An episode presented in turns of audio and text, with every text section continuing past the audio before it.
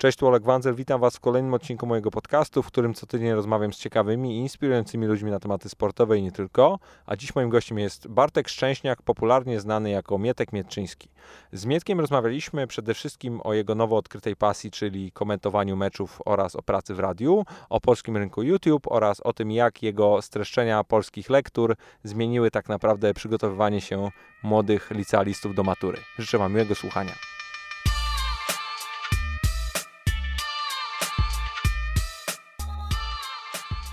Cześć, tu Oleg Wancel. E, kolejny odcinek podcastu. Dziś moim gościem jest Mieciu Mietczyński, a.k.a. Bartek Szczęśniak. Cześć Mieciu. Witam serdecznie. Mogę Mieciu? Mówisz? Może być, jasne. Pięknie. Słuchaj, e, bo ja ciebie zaprosiłem tutaj jako, że po pierwsze jesteśmy, powiedział ostatnio, zrzeszeni w ramach jednej organizacji, to, to, to, to jest to fajne. się zgadza. I wpadamy na siebie coraz częściej, a po drugie, bo według mnie prywatnie jesteś, bym powiedział, odkryciem tej rundy, jeżeli chodzi o komentarz meczowy, ponieważ nie, no, słuchaj, bo fakty są takie, że przynajmniej według mnie, tak jak mówiłem, e, mało kto był w stanie w, tak, w, taki sposób skomentować mecze piątkowe ekstraklasy, żeby się je dało oglądać, a to, co wy robicie z Gabkiem, to czyli z Kamilem Gapińskim, to naprawdę, naprawdę szapoba i, i pytanie do ciebie, jak ty to odbierasz po tych już kilkunastu meczach?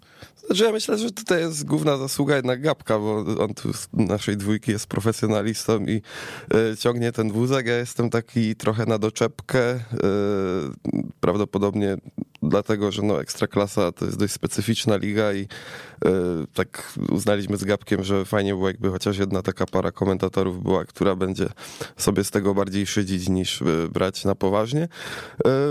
no nie wiem, dopiero zaczyna mi się ta praca bardzo podoba. Ale tak jak mówiłem, wydaje mi się, że tutaj trzeba więcej zasługi jednak Gabkowi przypisywać, że to wychodzi tak jak wychodzi, bo nie wiem, jakbym trafił na jakiegoś, na kogoś innego współkomentującego, to nie wiem, czy byłby taki y, sukces. To jest bardzo utalentowany człowiek, trochę niedoceniany pod względem komentatorskim, moim zdaniem, w tym kraju. No tylko pytanie, czy, czy tak naprawdę inaczej, jaką ty masz rolę w tej, w tej dwójce, bo, bo nie wiem, czy można o tobie powiedzieć, że jesteś ekspertem. Nie można, oczywiście. Chociaż to jest w ogóle ten termin eksperta w piłce nożnej jest dość. E, niezdefiniowany, bym powiedział. No bo z jednej strony możemy powiedzieć, że ekspertami to są tylko ci, którzy albo byli trenerami, albo piłkarzami. E, no nie wiem, nie wiem, w jaki sposób e, określenie eksperta można nabyć, czy po prostu doświadczeniem w pracy, w dziennikarstwie sportowym, czy po prostu przeszłością piłkarską. No ja nie, no nie, no nie, nie nazwałbym siebie nigdy ekspertem. E, jestem takim trochę... Hmm, no właśnie, trzeba by było znaleźć słowo zastępujące słowo ekspert. No wiesz, no, pytam o to, ponieważ no, gdzieś tam się przyjęło w tej nomenklaturze telewizyjno-komentatorskiej, że no jest główny komentator, komentator i, ekspert. i, ekspert. nie? Więc, więc się zastanawiam, jaką, jaką to masz Komentator i antyekspert, albo komentator i komediant. Ale to jest, ale według mnie to jest bardzo dobry, dobry format, ponieważ to faktycznie nadaje tak, jakiegoś no, kolorytu temu wszystkiemu, ponieważ no faktycznie, kiedy oglądasz mecz Sandecja, Termalika, Brookbet, Nieciecza, to, to naprawdę można skisnąć. No. I, to, I to nie raz. Y, no tak wiem o co ci chodzi. Chodzi pewnie o to, że właśnie jak takie mecze lecą na Kanal Plus, to e, komentatorzy tam są, czują się jakby zobligowani do tego, żeby z tej ligi nie szydzić i pokazywać, e, komentować to tak, jakby to był jakiś normalny mecz na wysokim poziomie, co dodaje chyba jeszcze bardziej groteskowego wyglądu na koniec, bo wiesz, oni e, komentują tak jakby naprawdę coś się działo, mówią, chwalą strzał albo coś w tym stylu, piłka leci e, i obija bandy reklamujące usługi brukarskie firmy Brookbet, przeważnie tak te mecze tam wyglądają, więc uznaliśmy wraz z Kamilem, że trzeba by może zrobić trochę przeciwieństwo tego komentarza i wykorzystać ten komediowy potencjał ekstraklasy, mówiąc wprost, co tam się dzieje. A na ile to jest y, u was no, w tym waszym duecie taka, bym powiedział, konwencja i, i coś przygotowanego, na ile to jest spontaniczne w trakcie? Nie, no to nie przygotowujemy się jakoś bardzo. Nasze przygotowywanie, przygotowanie wygląda w ten sposób, że y, no nie wiem, ja spisuję składy, ewentualnie szukam jakichś anegdot śmiesznych, które można przytoczyć, tak jak y, była sytuacja z Wisłą Płock, gdzie znalazłem informację, że Wisła Płock sprzedaje perfumy swojej marki. E, mnie to strasznie rozbawiło i, i, pociągnąłem ten temat właśnie w trakcie komentarza. Zastanawialiśmy się, jak może pachnieć, jak mogą pachnąć, y, jak mogą pachnieć, Boże Święty, perfumy marki Wisła Płock. Czy to będzie zapach może... Benzyny. Stresu, kiełpina albo coś w tym stylu.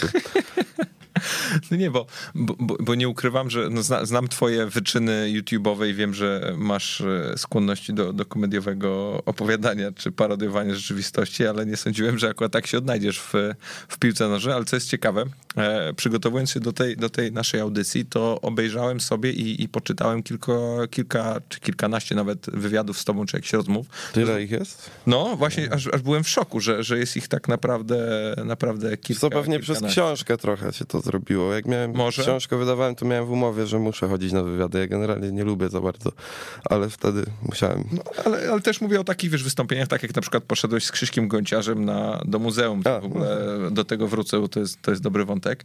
E, ale około 2014-2015 roku jakby były, znalazłem dwie twoje wypowiedzi. Jedna to była na pewno Łukasza Jakubiaka. Ojej no właśnie, e, a druga, a druga była na weszło, tylko już sobie nie przypomnę w tym momencie, kto był autorem, przepraszam. Mateusz, Mateusz Rokuszewski. O, właśnie, to przepraszam cię Mateusz w takim razie za, za tutaj nie, niedościślenie. Ale nie wiem, czy to nie było 2017 już z Mateuszem. Mówisz? No, albo 16, albo 17. No wiem, że ten z Łukaszem był wcześniej na pewno. Tak, to, to nie był dobry wywiad. To...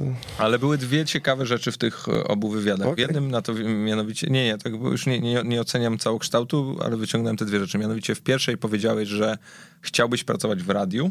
Tak. A w drugiej powiedziałeś, że chciałbyś komentować mecze. Tak. I nie ukrywam, że jest to dość zabawne w tym momencie, że komentujesz mecze w radiu.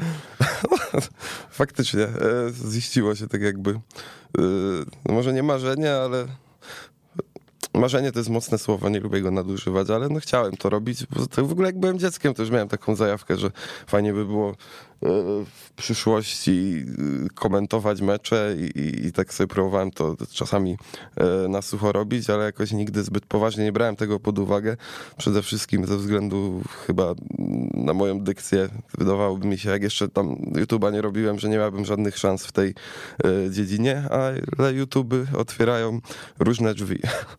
No, no właśnie, bo ty, bo ty już zrobiłeś kilkadziesiąt jak nie kilkaset tych filmów, y, bo, bo tam było kilkadziesiąt samego masochisty i, i pewnie tych lektur już też jest w dziesiąt. No ponad sto już będzie. No to małe kilkaset.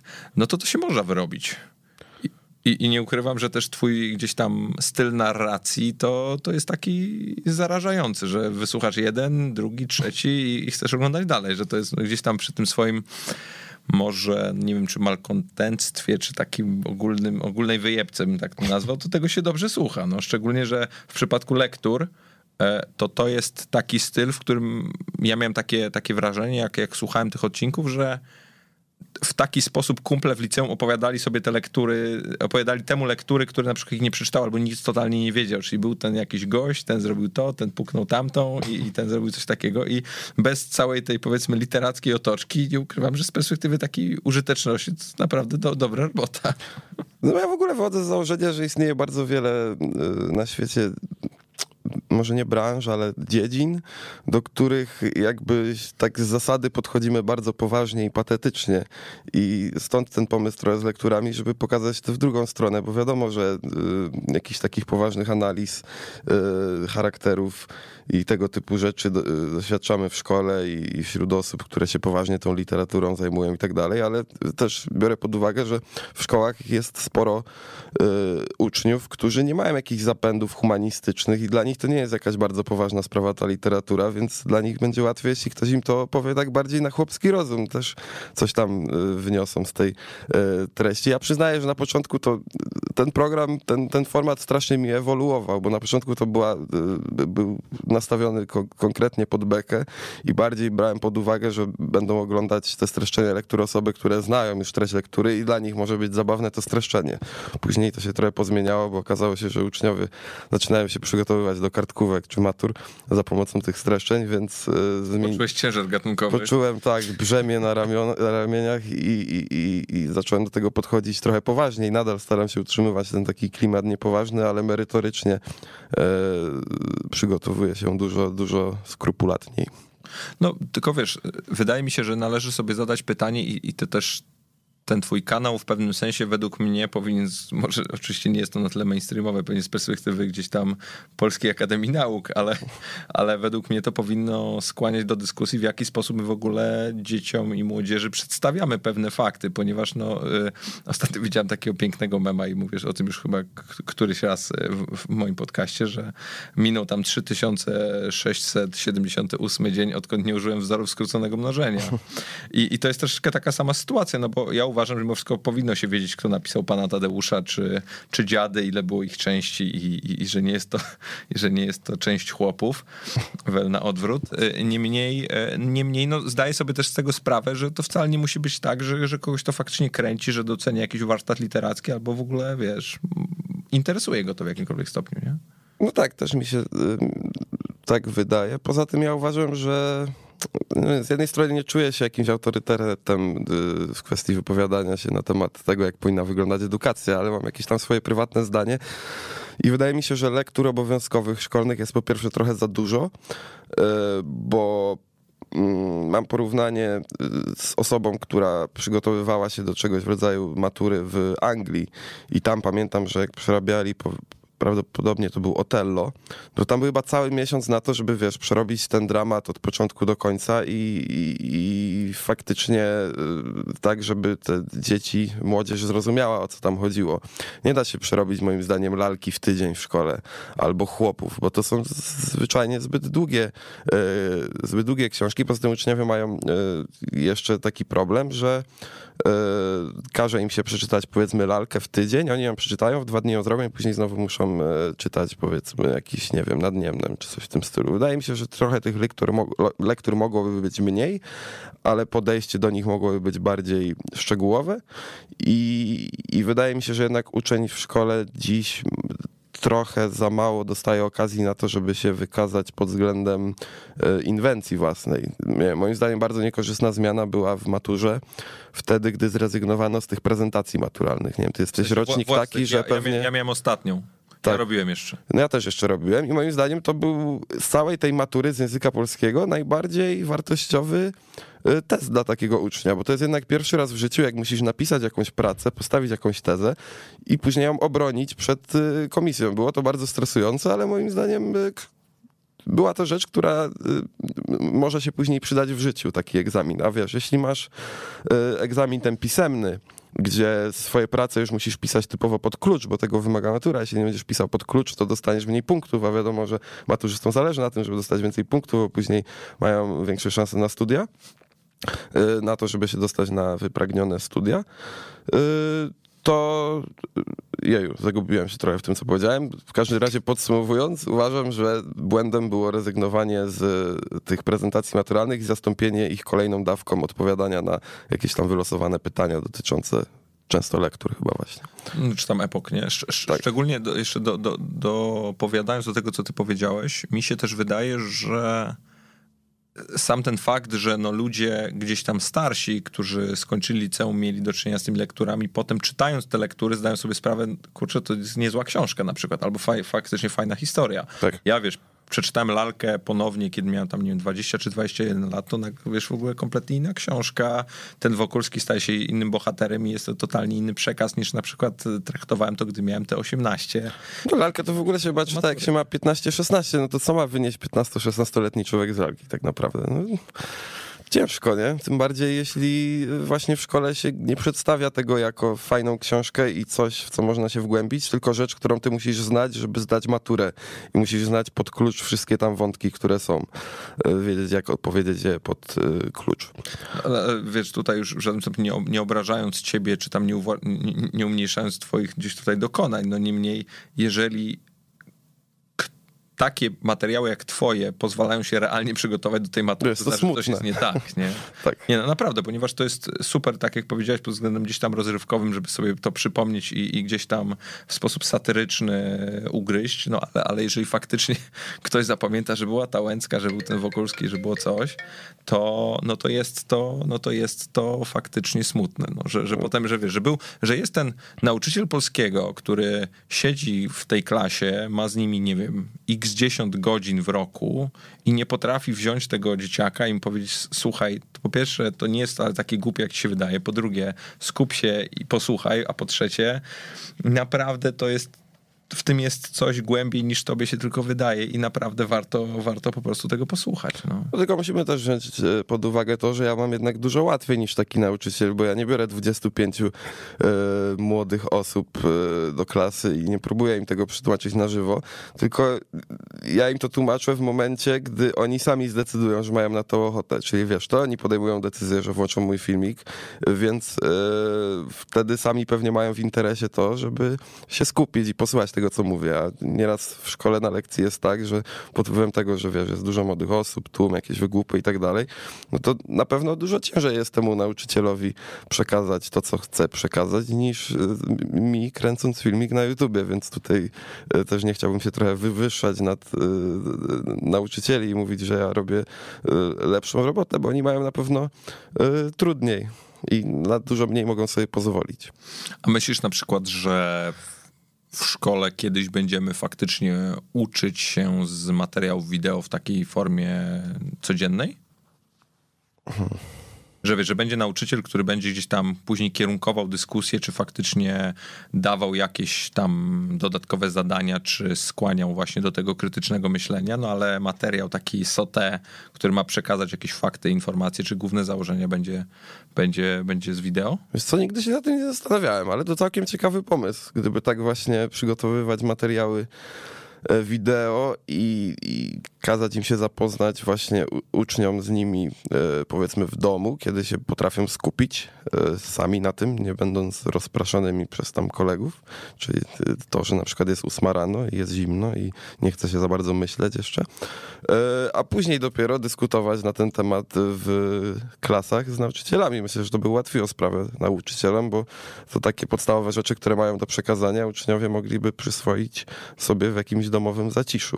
Faktycznie, no całkiem ciekawy pomysł. A szczególnie, że byłbyś w stanie to nagrać tak naprawdę w jakieś tam krótkie wideo, kilku, kilku czy kilkunastominutowe max. Tak, tylko mam nadzieję, że ktoś poważniejszy wtedy się tym zajmie, a nie ja.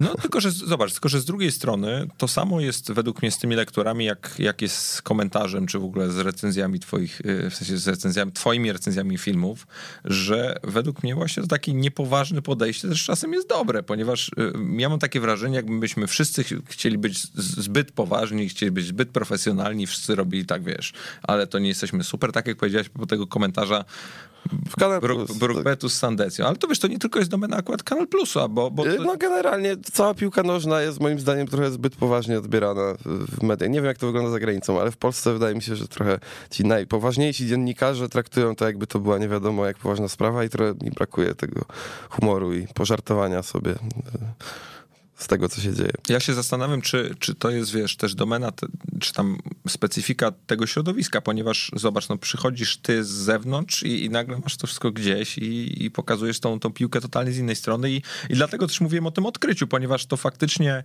nie ma drugiej takiej osoby, która faktycznie która by w taki sposób pokazywała te, czy opowiadała o tej piłce, no bo jest gdzieś Tomasz Hajto, który jest tam memogeniczny, jakby go tam nie nazywać. E, no ale to mimo wszystko wciąż jest gość gdzieś tam z jakąś określoną wiedzą piłkarską, nawet według mnie dość dużą, której ludzie często nie doceniają. E, ale a, a ty jesteś, no nawet jeżeli masz pasję do piłki i wiedzę, to, to kompletnie inaczej to przedstawiasz. E, nie wiem, czy to też nie wynika z tego, że jest to taki dość hermetyczny światek i po prostu tam każdy się z każdym zna.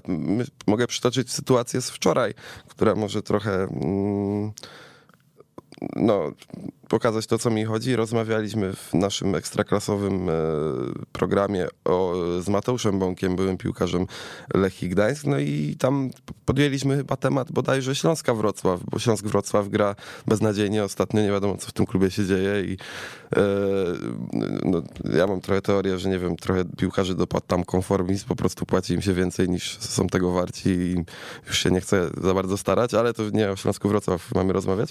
E, po prostu prostu y, zadając to pytanie Mateuszowi Bąkowi, y, nie dostaliśmy praktycznie żadnej odpowiedzi, bo on coś tam wspomniał, że no Lechia i Śląsk sztama i że mamy nadzieję, że się utrzymają i tak dalej, i tak dalej. Także e, wydaje mi się, że właśnie to, ten, ten hermetyczny świat, to, że on tak wygląda, powoduje, że ciężko jakieś ciekawe i, i, i nietuzinkowe wypowiedzi, bo, bo każdy się boi obrazić kolegę. O, tak, tak bym a ty, a ty, się nie boisz, żebyś, że, że obrazisz kolegę? No nie, bo ja nie mam kolegów. mam tylko z Weszło paru kolegów, redaktorów, e, którzy akurat wszyscy mają duży dystans do siebie i my z siebie bardzo często żartujemy na antenie. Z Pawłem Paczulem na przykład sobie e, ci, ciśniemy e, w trakcie e, tam Hyde Parku czy coś i, i nikt na nikogo się nie obraża. Wydaje mi się, że piłkarze i dziennikarze sportowi są troszeczkę obrażalscy za bardzo.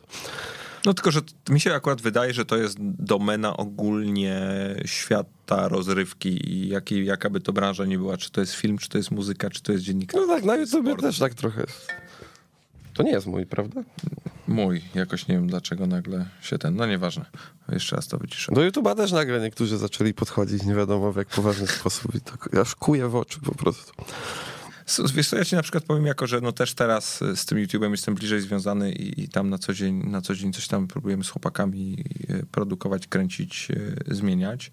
No to jest, to faktycznie widzę, że ta taka narracja wokół tego gdzieś urosła do, do, do chorych rozmiarów, mhm. a, ale z drugiej strony też mi się wydaje, że teraz należałoby gdzieś znaleźć ten złoty środek pomiędzy tym podejściem, nie wiem, sprzed dwóch czy trzech lat, gdzie YouTube'a wszyscy mieli w dupie i było to takie totalne pejoratywne podejście, że no YouTuber... O nie, no wiesz, tak no 4-5. 4-5, sorry.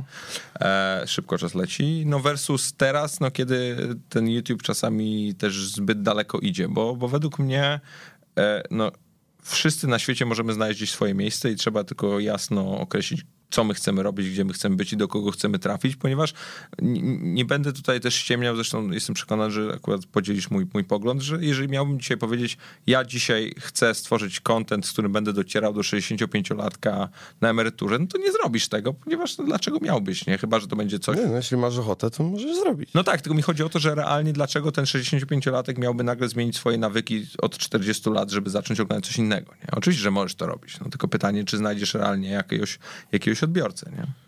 Całkiem możliwe, że nie, nie, znajdziesz, tylko tu właśnie y, to, o czym wspominasz, wydaje mi się, że staje się problemem YouTube'a od jakiegoś roku, dwóch, że ludzie zaczynają podchodzić do tego strasznie pragmatycznie i zanim, e, wiesz, jak ja na przykład zakładałem kanał, to ja sobie mówiłem, że no mam e, fajnie, ja dużo oglądałem recenzji filmowych tam produkowanych przez Channel Awesome, to są rzeczy robione e, na bardzo podobnej zasadzie do tego masochisty, który ja tworzyłem. Ja bardziej podchodziłem do tego z założenia, że no fajnie było mieć takie hobby i się w tym jakoś realizować, powiedzmy, że twórczo, artystycznie, a teraz, gdy ktoś już zakłada kanał na YouTubie, to nie zadaje sobie po pierwsze e, pytania, czy jemu to będzie sprawiało radość, czy on się tym interesuje, czy chciałby to robić, tylko czy znajdzie widownię, czy to się będzie oglądać, czy przyjdą reklamodawcy i go zasponsorują i czy e, no, to są trzy podstawowe pytania, nie będę teraz czwartego szył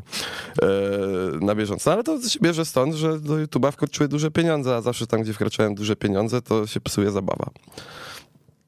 Jest to jakaś teza na pewno. No pytanie też czy, z drugiej strony, czy gdyby nie te pieniądze, to by, czy by faktycznie te, tych treści powstawało więcej, co według mnie akurat... Pewnie nie, ale to by nie było źle. Że treści powstaje więcej, co jest twoim zdaniem pozytywne. Nie, zależy, nie, mi chodzi, że dobrych treści, ponieważ A. faktycznie nie mówię, że treści ogólnie, że ten long tail się gdzieś tam wydłuża i teraz każdy, wiesz, dzieciak 14-letni zamierza być youtuberem, tylko faktycznie e, masz na przykład taką grupę filmową Darwin, czy, czy, czy nawet abstrahuje, czy jakikolwiek inny kanał z tego powiedzmy topu, czy Krzysiek Gonciarz. Jestem przekonany o tym, że żaden z, żaden z tych osób, podmiotów, grup nie byłoby w stanie tworzyć tak wielu rzeczy, gdyby nie to, że faktycznie stało się to rynkiem. No i dzięki temu mamy powiedzmy 1 czy 2, 3% tych youtuberów, takich bym powiedział topowych pod względem zasięgowym i faktycznie są to fajne treści, jest to alternatywa dla telewizji. Dzisiaj młody człowiek, taki jak ja czy, czy ty, może sobie skomponować tak swój dzień rozrywkowy, że najpierw ogląda YouTube'a w jakiejś formie, potem sobie ogląda platformy VOD, jeszcze radia posłucha czy jakiegoś podcastu i jest super. Nie musisz kompletnego telewizora odpalać. No tak, racja. Z tym, że jeśli chodzi o grupę filmową Darwin, to tutaj musiałbym zaznaczyć, że oni przez e, bardzo długi czas dokładali do tego interesu i robili to, o czym ja mówiłem, to było ich e, hobby. Oni oczywiście wierzyli e, w to, że w przyszłości im się to pewnie w jakiś sposób opłaci, ale no to był, nie wiem, pewnie ze dwa, trzy, kurczę, nie chcę teraz się pomylić, ale myślę, że spokojnie ze dwa lata robili to za swoje pieniądze i po prostu dzięki temu, że ludzie zauważyli w nich tą pasję i to, że oni nie chcą się na tym dorobić, tylko chcą zrobić fajne rzeczy, to rozwinęli się w taki sposób, że y, no, widzowie sami zaczęli im też współfinansować te produkcje. Nie, ale tu się akurat zgadzam. Mi, mi chodzi po prostu o to, że akurat to, że się pojawiły większe pieniądze, według mnie finalnie będzie miał pozytywny wydźwięk niż negatywny. No z jednej to, strony a... tak, a z drugiej strony więcej osób zaczyna się pchać, do, y, które interesuje tylko to, żeby dostać kawałek tortu, a niekoniecznie to, żeby robić, y, spełniać jakąś swoją pasję. Ale wydaje mi się, że to weryfikuje później rynek. Myślę, myślę że dużo osób zapomina też o tym w kontekście YouTube'a. Nie chcę teraz robić jakichś prywatnych wycieczek e, do grupy pewnej, ale e, wydaje mi się, że niektórzy zapominają, że w YouTubie jednak chodzi też trochę o to, żeby widz e, może nie utożsamiał się, ale żeby mm, kurczę, jakby to powiedzieć, żeby, żeby się dobrze wyrazić program, kanał na YouTubie musi być związany z jakąś osobowością, z którą widz się wiąże, moim zdaniem. Gdy, w momencie, gdy zaczynają powstawać kanały, które są tylko już na zasięg e, kierunkowane, e, trochę zaczyna się zacierać, wydaje mi się, ta granica i te programy zaczynają się robić bardziej telewizyjne niż YouTube'owe. Czyli YouTube przez jakiś czas bardzo długo śmiał się z telewizji, a teraz jakby coraz bardziej tą telewizją chce się stać. A myślisz, że. Bo ja się też o tym, po pierwsze, bardzo długo się ostatnio na tym zastanawiałem i gdzieś ta, ta myśl do mnie wraca. Ja się zastanawiam i tak sobie myślę o tym, na ile dobrych rzeczy było gdzieś w tej telewizji, na ile było tych złych, od których gdzieś tam ten YouTube e, bardzo się tak odcina i chce odejść, ale też jasno według mnie trzeba powiedzieć, że x rzeczy mimo wszystko ta telewizja zrobiła dobrze. Gdzieś no tak. się według mnie zagubiła po drodze i powstały takie wymysły jak Warsaw Shore albo innego, inne tego typu pro, projekcje, ale mimo wszystko parę rzeczy takich jak na przykład nie wiem, formatowanie, mm, jakaś regularność publikacji, tego typu rzeczy, to są dobre tak. dobre, dobre zabiegi. Bo zobacz, że tak naprawdę dzisiaj nawet YouTube poprzez technologię, no czyli ten swój mityczny algorytm, o którym każdy gdzieś tam opowiada i, i, się zna, prze, prze, przekrzykuje jeden przez drugiego, promuje mimo wszystko tą, tą cykliczność i to, że coś jest faktycznie regularnie, nie?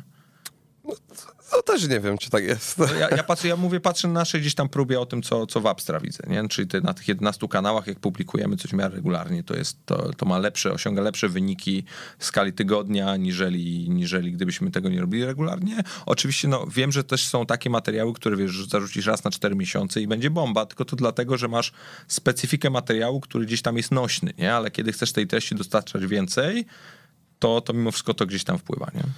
Y no, prawdopodobnie masz rację, nie mam, e, nie mam za bardzo, nie mogę się za bardzo wypowiedzieć, bo ja nigdy jakoś e, w regularność na YouTubie nie celowałem, bo specyfika mojego kanału jest trochę inna, ja też robię to sam.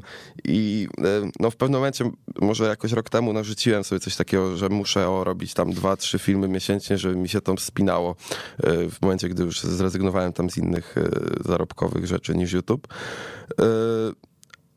ale to szkodziło jakością, wydaje mi się, materiałów przeze mnie produkowanych i w pewnym momencie sobie powiedziałem, że no nie, będę robił tylko wtedy, jak uznam, że mam e, tą, e, powiedzmy, wenę i, i, i, nie będę robił nic na siłę, a poszukam e, jakichś innych okazji zarobkowych, żeby tego YouTube'a nie traktować jako mój główny zarobek i coś, co muszę zrobić, żeby mieć na chleb.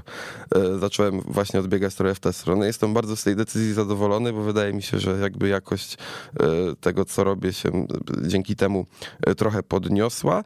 Ja akurat stoję trochę w opozycji właśnie do tego, co mówisz, jeśli chodzi o regularność, ale ja też nie mam całej grupy i nie mam jakichś ambicji, e, żeby mieć nie wiadomo e, jaką liczbę kanałów, więc podejrzewam, że masz rację w tym, co mówisz, że jeśli już wchodzisz na takie rejony, że chcesz już bardziej być trochę telewizją niż YouTube'em, to ta regularność jest pewnie dla tego algorytmu istotna. Chociaż ja będę się ubierał dalej, że jeśli chodzi o algorytm, to najważniejszy jest watch time.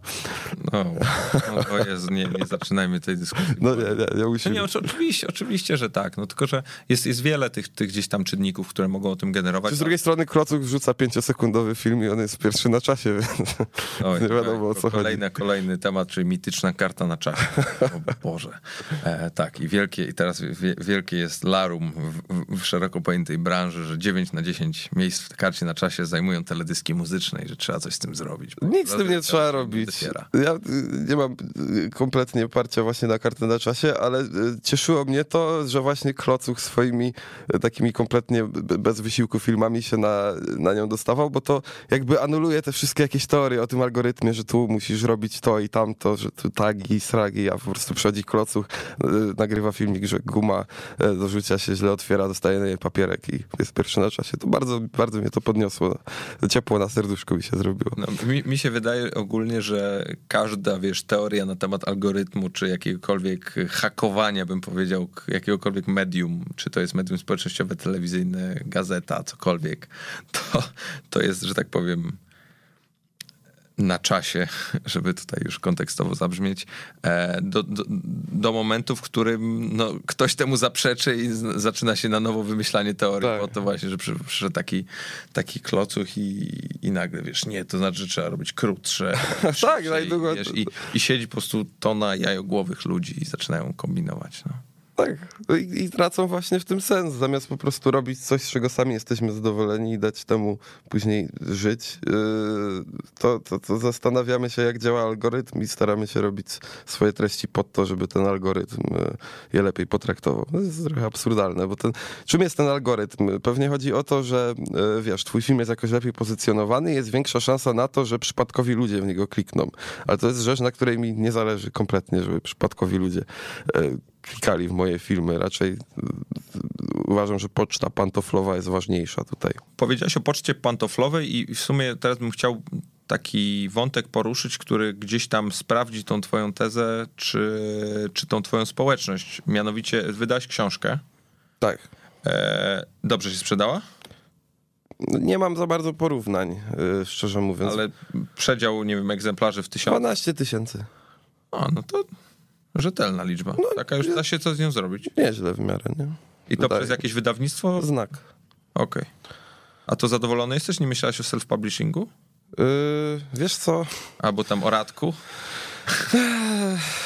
Ale chodzi ci, że zadowolony finansowo jestem. Wiesz co, finansowo, promocyjnie, po, ponieważ Mm. rozmawiałem o tym akurat, Jezus, paroma osobami, które gdzieś tam książki wydawały, w tym z Michałem Szafrańskim, zresztą też mamy o tym podcast z, Radkiem Kotarskim i, i to, co mi się rzuca w oczy, to to finalnie, może nie, że wydawnictwa żerują, bo jestem daleki od powiedzenia czegoś takiego, bo, bo mimo wszystko, kiedy szczególnie, tak jak sam powiedziałeś, masz jakieś podejście do tego takie raczej z pasji i, i o to, że dbasz o swój czas i o to, co robisz poza tym, no to zdaję sobie sprawę, że dobrze jest dać to komuś i ktoś się tym zajmie od początku do końca. Ty się stawiasz w punkcie A o 10, w punkcie B o 11 i tak dalej, i tak dalej i masz, masz to, że tak powiem, w dupie wszystko. No ale mimo wszystko, ale jak tak to głębiej przeanalizować, no to mimo wszystko zostawiasz na, zostawiasz na stole circa, nie wiem, 15-20%, nie? Jak nie więcej. No, yy, A promocji, Samo robisz, sedno a promocji robisz 80%. w samo sedno trafiłeś, bo gdy ja podpisywałem umowę na książkę, to było jakieś, myślę, dwa lata temu, może trochę już więcej. Byłem zdecydowanie, powiedzmy, mniejszym graczem na rynku. Byłem też większym szczylem.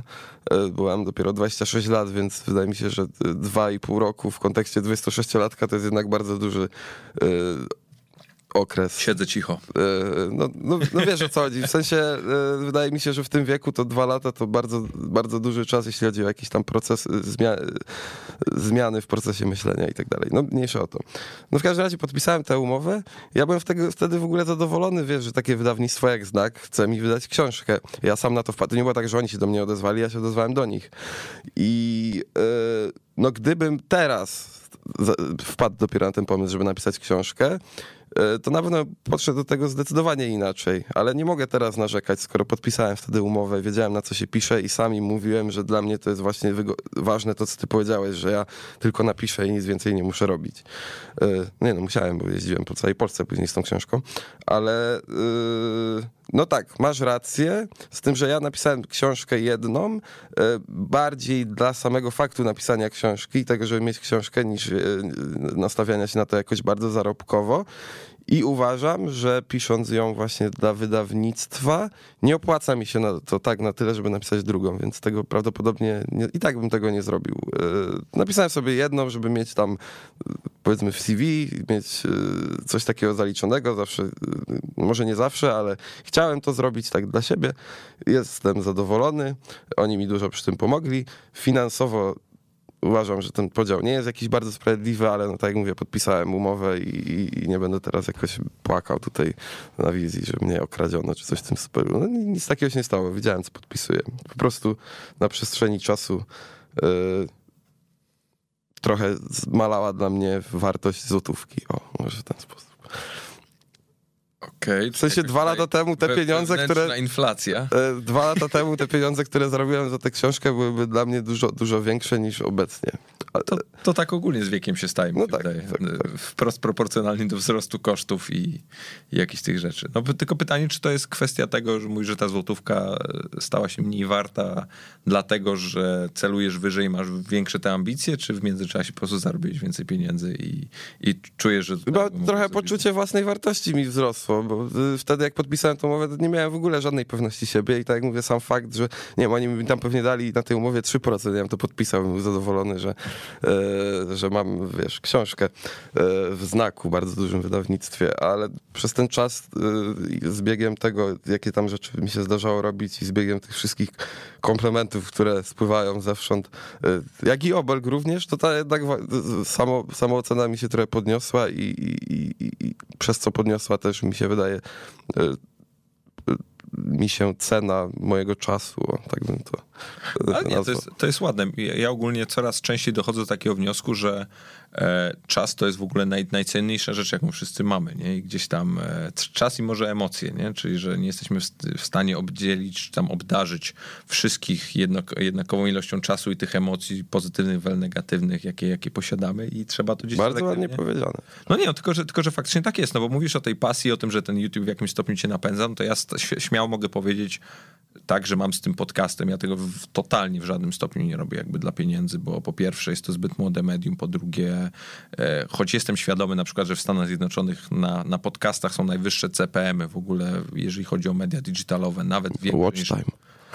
No ale, ale zobacz, ale watch time, no, no, tak, ale, ale nie wiem jak, jak czy, czy w ogóle śledzisz jakieś te wasze audycje, czy, czy jakąś tam retencję tego, co zrobisz, no, ale u mnie jak mam półtorej godzinny podcast, to ludzie zostają średnio 80% czasu, tak? Czyli ja wiem po prostu... Świetny wynik. No, nie, ja się, ja się jaram, ponieważ ja wiem po prostu, że jest kilka tysięcy osób, tam powiedzmy około 8-9 obecnie, tysięcy ludzi w Polsce, którzy co tydzień oddają mi godzinę swojego życia i to jest zajebiste. Miłe, nie? Nie, super, ale takie też, że czuję gdzieś e, obowiązek, by wiesz, by się przygotować, by, by nie dać dupy, by, by wiedzieć, z kim rozmawiam, o czym chcę rozmawiać, co chcę z tej rozmowy gdzieś tam wyciągnąć i, i, i starać się gdzieś tam mimo wszystko, może nie, że służyć tej społeczności, ale na pewno wchodzić z nią w interakcję, ponieważ to, co mi się mm, gdzieś tam rzuciło w oczy, nie wiem, jaki ty masz na to pogląd, ale wszyscy teraz mówią o tym, że internet to jest taki zajebisty, bo można wejść właśnie w tę interakcję z widzem, to, czego nie miała telewizja, a potem łapiesz się na tym, że ktoś z tej telewizji przychodzi do tego internetu i faktycznie tego widza ma w dupie i w żadnym stopniu nie, nie, nie rozmawia, nie,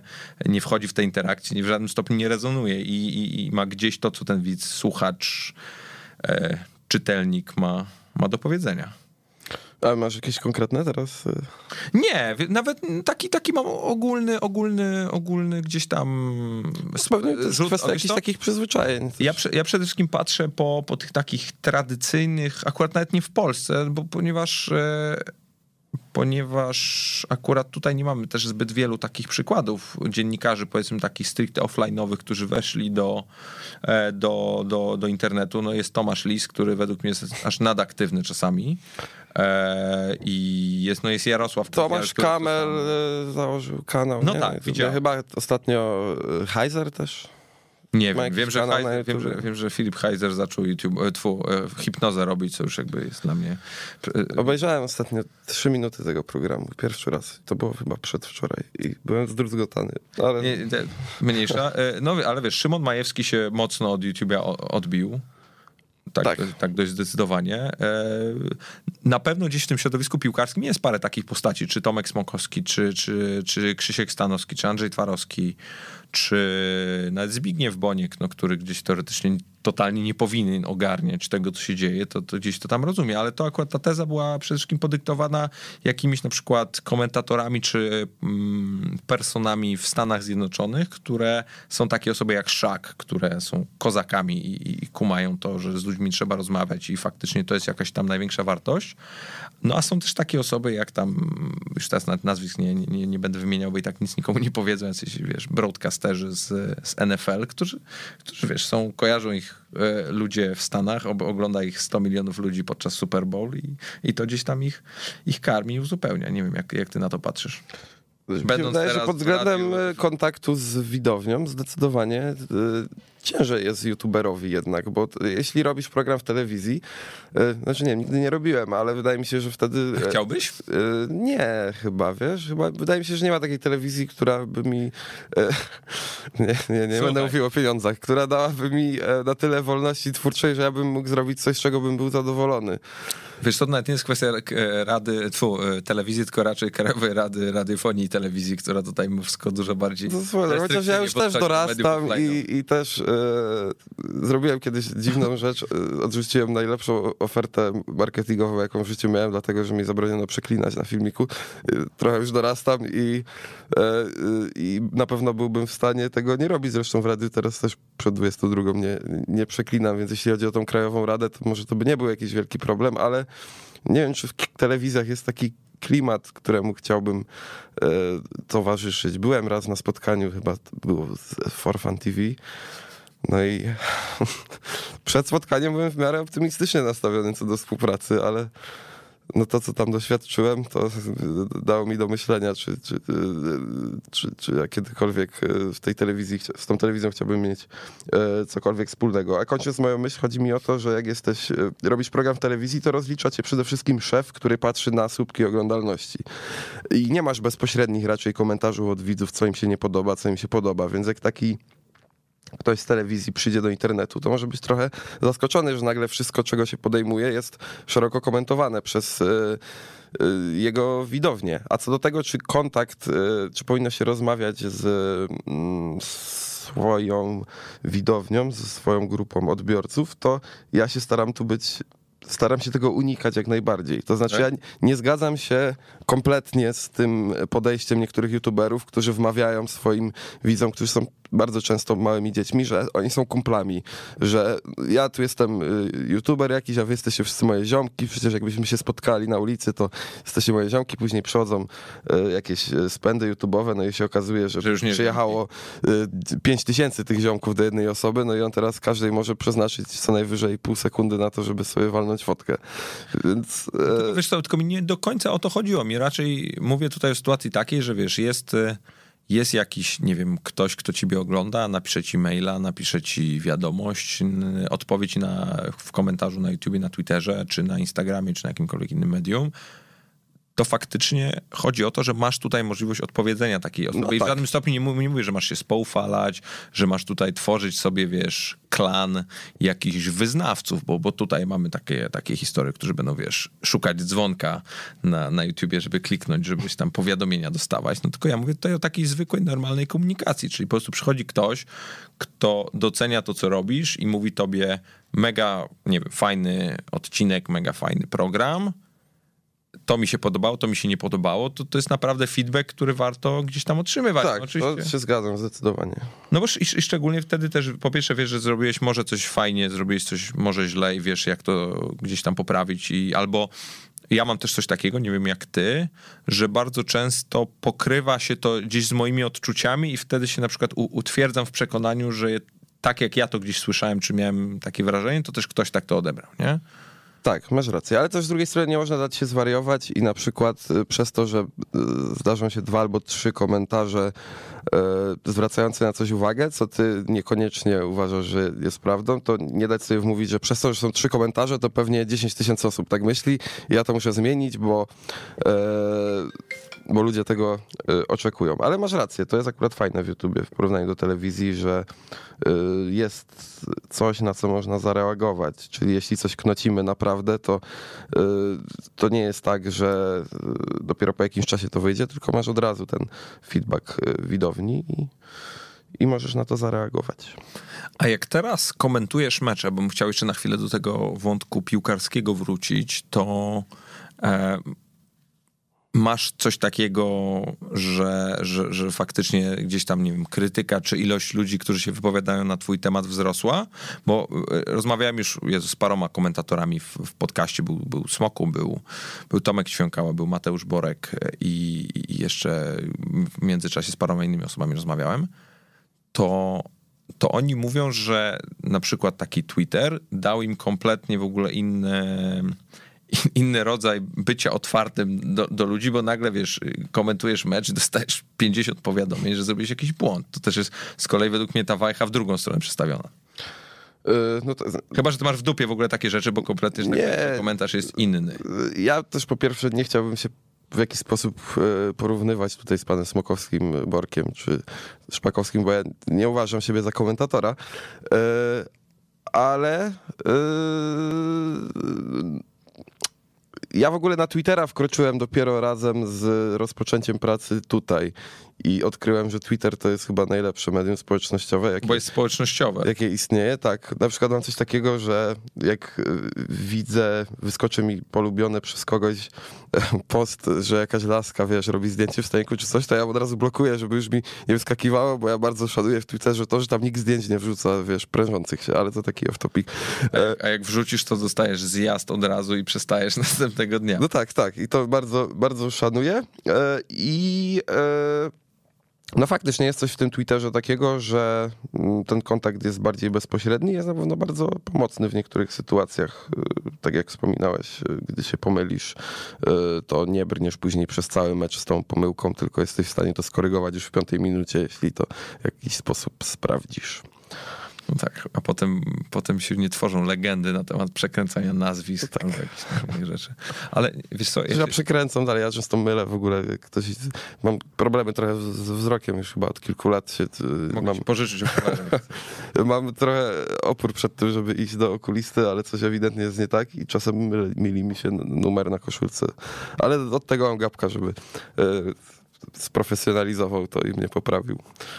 Mi się wydaje, że ty masz e, okazję zmonopolizować rynek, który pewnie gdzieś tam dopiero powstaje. E, jesteś pierwszym pustelnikiem na nim, mianowicie rynek komentarza niepoważnego, ponieważ naprawdę uważam, że nie ma takich ludzi, e, albo którzy przynajmniej robią to, robią to na co dzień, czy, czy z, jakimś, z jakąś cyklicznością, a to, a to i wiesz, i to nie jest podkładanie głosu smurfów pod, pod mecze, bo takie rzeczy też na YouTube można znaleźć. Tak? Tak, tak, tak, tak. Ojej. To są, to albo jest taki, w ogóle ci bardzo polecam i to wszystkim polecam, to jest jeden z najfajniejszych kanałów na Twitterze i on jest o dziwo na Twitterze, nie na YouTubie, e, to podkładają pod piękne bramki e, muzykę z Titanica.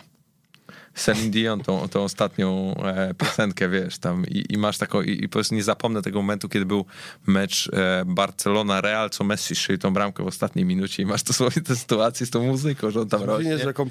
No nie, to jest tak, to jest tak dobre, ale to jest tak dobre, że, że wiesz, że że może to znaleźć, ale wracając do, do, do, tematu głównego, to myślisz, że jest w ogóle w sieci miejsce na to, żeby faktycznie takie komentarze alternatywne y, gdzieś tam tworzyć na większą skalę? Y no, wydaje Komediowe mi się, że wręcz bym powiedział? Miejsce jest generalnie na wszystko w sieci, nie?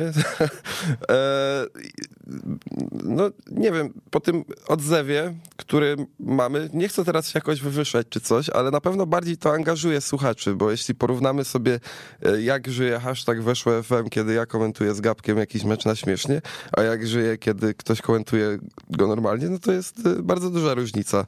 Więc e, jest to, no jest to faktycznie coś, czego może nie było w futbolu, co, tylko nie, nie do każdej ligi to by się nie nadawało. Ekstraklasa jest taką ligą, że możesz jednocześnie oglądać mecz i siedzieć na telefonie, po prostu przeglądać Twittera, Facebooka i tak dalej i raczej nic ci nie ucieknie. Dlatego to się bardzo fajnie komponuje, bo ktoś słuchający nas może jednocześnie nas słuchać, ale też na Twitterze coś e, pod naszym hashtagiem jakąś śmieszną wstawkę napisać, którą my może później przeczytamy, e, a jeszcze do tego jest w stanie oglądać mecz i, i jakby nic mu z tego nie ucieka. Więc wydaje mi się, że jeśli chodzi o ekstraklasę, to jest bardzo duży potencjał e, pod względem komediowego komentarza. Mnie w ogóle zainspirował do tego już jakoś, to było, nie wiem, czasy, kiedy oglądałem Celtic Glasgow tam z Żurawskim Borucem, to nie mogłem znaleźć jakiegoś meczu, streamów w internecie, nie, nie leciał chyba na Polsacie akurat. E, znalazłem i był właśnie e, mecz z komentarzem jakiegoś kibica Celticu, na śmiesznie.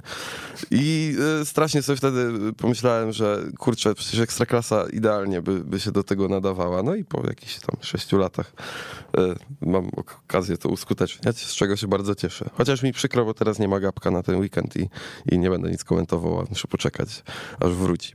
Powiem ci, że mi się w ogóle, jak e, pierwszy raz was usłyszałem, to mi się przypomniały te kultowe już, bo tak trzeba nazwać, audycje czy komentarze bomba per bomba, które były, były na weszło. I, I to jest według mnie, to jest według mnie fa fajna rzecz, ponieważ naprawdę w, w, że tak powiem, zataczając gdzieś tam koło do, do samego początku naszej, naszej rozmowy, że no ludzie naprawdę do tego zbyt poważnie podchodzą. No zresztą już wspomniany Mateusz Borek ma taki gdzieś tam już, bym powiedział, krążący po środowisku cytat, że że jak słyszy, że jakiś piłkarz ma presję, to, to go to bawi, ponieważ presję ma e, pielęgniarka na ojomie, która wiesz, codziennie zwalnia dwa, trzy łóżka i to jest presja i to jest ogólnie ciężar, jakim musisz sobie poradzić, a nie to, czy wychodzisz na, na jeden czy, czy drugi mecz. I, i, I mi, powiem szczerze, w sensie kibicuję każdemu, kto w jakimś stopniu do tego takiego środowiska sportowego, szczególnie w Polsce, no, gdzie się robi z tego wręcz jakiś kult czasami, przyniesie trochę fanu, trochę śmiechu, trochę, trochę tego podejścia nie, nieoczywistego. No i to staramy się robić. A masz jakiś pomysł jeszcze na, na jakby rozwój tego, tego formatu albo, albo wyjście i nie wiem, zrobienie jakiegoś vloga czy, czy, czy, czy, takiego, wiesz, osobnego formatu z komentarzem własnym, bo na przykład jest y, jest Maciek e, z Disblaster, który robi ten kanał e, Footroll i on sam sobie coś tam komentuje i, i robi... To nie jest moja bajka no, no, kompletnie. No, no, no, ale, ale mi chodzi formatowo, ja, nie chodzi o treść, chodzi mi o format, że jestem przekonany, że gdyby tobie dać, wiesz, przez 15 minut kamerę, to jesteś z tego zrobić, e, a propos, wiesz, ostatniej kolejki klasy, to jesteś w stanie z tego zrobić 6-minutowy materiał, który jest zajebisty. Może i tak, z tym, że po pierwsze wydaje mi się, że jednak do takiego materiału, przynajmniej jeśli miałbym zrobić coś, co ja bym chciał oglądać, potrzebne były chociaż jakieś prawa do skrótów, e, żeby to jakoś okrasić, bo e, to jest jedna sprawa. A druga sprawa, jeśli chodzi typowo o Ekstraklasę, czyli jedyną ligę, którą się interesuje, to jednak nie wiem, czy ma to potencjał aż taki, czy, czy, czy aż tyle osób chciałoby o tym słuchać. Chociaż teraz już zaczynam się bawić w to, co przed chwilą krytykowałem, czyli zastanawiam się, zanim coś zrobię, czy ktoś to będzie oglądał. E, trochę hipokryzja z mojej strony, ale e, nie, nie wiem, czy, czy, czy sam taki komentarz, samo takie gadanie do, przed kamerą bez jakiejś e, okazji do skrótów i pokazania, o czym się rozmawia, miałoby sens. Wiesz co, mi się wydaje, że skróty ludzi i tak by chcieli sobie, sobie gdzieś obejrzą, a, a bardzo często szukają właśnie gdzieś tam tej analizy albo jakiegoś punktu widzenia. Chodziłoby mi o takie skróty nieoczywiste, może nie z bramek, ale w Ekstraklasie jest bardzo dużo sytuacji, w których można było... strzałów z rzędów bandę i tak dalej. Tak, albo no w samej tej rundzie już chyba cztery razy, jak komentowałem mecz, była sytuacja, że ktoś z autu wyrzucił piłkę w aut. Jezus, ja na, w sensie mm, mi się w, ogólnie wydaje, jak tak patrzę na te wasze mecze, że, że po pierwsze waszą miarą sukcesu, waszą miarą sukcesu twoją i, i Kamila jest to, że faktycznie ludzie, i to widzę, że piszą, że odpalają mecz włączają mute i odpalają radio i słuchają waszego komentarza i to jest według mnie coś, co jest super. E, a, ale druga rzecz jest taka, że to, to, to tutaj można śmiało powiedzieć, że rozszerzyłeś z kolei swój format pod tytułem masochista, ponieważ naprawdę nie ma zbyt wielu ludzi, którzy czerpią z tego przyjemność, oglądając takie mecze na, na co dzień, czy tam raz, raz, raz w tygodniu, a, a wy się gdzieś tam w tym wyspecjalizowaliście. No, yy, no tak, ja Ekstraklasę już oglądałem zanim to zaczęliśmy robić i to już wtedy była jedyna liga, którą e, oglądałem, więc coś mam e, z tego masochisty w sobie. E,